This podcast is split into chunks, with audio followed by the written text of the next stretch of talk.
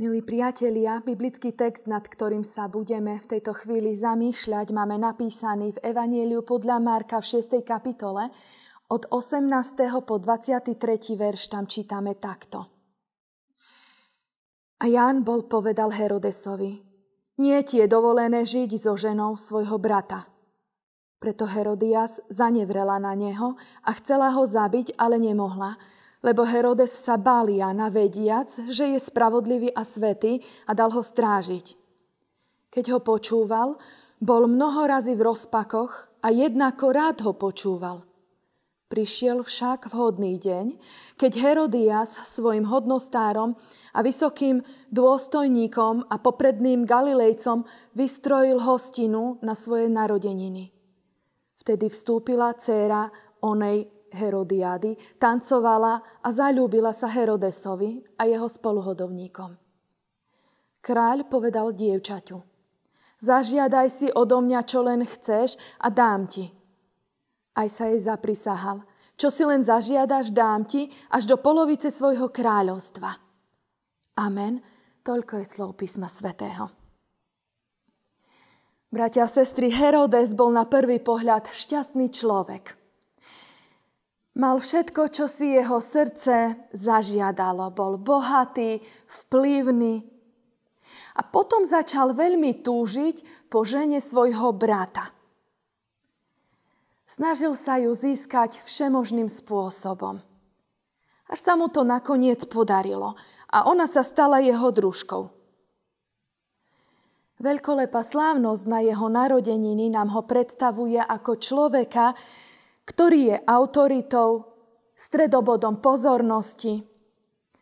Človeka, ktorý je obklopený priateľmi. Takého, ktorému by mohol zavidieť hoci kto. No je to len zdanie. Ide len o povrchnú slávu a lesk. Pretože tam, kde nie je Pán Boh prítomný, nikdy nie je šťastie a nikdy nie je ani pokoj, ani pohoda. Človek, ktorý nežije s Pánom Bohom, možno pôsobí bezstarostne a šťastne. Možno je aj úspešný, ale v hĺbke duše je nešťastný. Nemá zmysel svojho života a preto sa ho snaží nahradiť čímkoľvek materiálnym a svetským. Či už sú to peniaze alebo vplyvní priatelia. Možno sú to tituly, aby dokázal, že je niekto. Taký človek ide za hranice morálky, ale jeho duša pustne. Každý krok, každé rozhodnutie, ktoré robíme na ceste za šťastím v tomto svete, je krokom ďalej a ďalej od Pána Boha. Stále bližšie k väčšnej smrti. Herodes bol síce kráľom a predsa bol otrokom svojej žiadosti. Telesná túžba za cudzou ženou mu zatemnila rozum. Veľmi blízko vpustil hriech a diabla do svojho života. Tento človek mal panovať nad ľudom, ale vládu nad sebou samým strátil. Človek, ktorý nedovolil, aby nad ním mal kontrolu Pán Boh, sa sám kontrolovať nevie. Herodes nakoniec v túžobnej rozpustilosti dovolil zvrátenú vec. Zabiť Jana Krstiteľa. Aj napriek tomu, že ho mal rád a že ho rád počúval, predsa chcel vyzerať v očiach svojich hostí dobre. Silácky, hrdinsky. Udusil svoje svedomie. Tým, že dovolil popraviť Jána Krstiteľa, v podstate popravil sám seba. Bol ochotný dať polovicu svojho majetku no v skutočnosti cena bola o mnoho vyššia. Jeho väčší život. Dajme aj mi pozor na to, akú cenu a akú hodnotu majú naše každodenné rozhodnutia. Bratia a sestry, nikdy nezavíďme bezbožným ich šťastie. Najdu svoju odmenu tak, ako to môžeme čítať v podobenstve o Bohačovi a Lázárovi. Keď Lázár skončil v lone Abrahamovom a Bohač vo väčšných múkach. Túžme radšej potom, aby naše životy už tu, na tejto zemi, viedol Pán Boh. Aby Duch Svetý nám každý deň nášho života ukazoval hranice, v ktorých sa máme pohybovať. Len tak môžeme byť skutočne šťastní a skutočne bohatí. Amen. Pomodlíme sa. Pane Ježiši Kriste, uvedomujeme si, ako často sa túžime mať lepšie a porovnávame svoj život so životom niekoho iného, úspešnejšieho.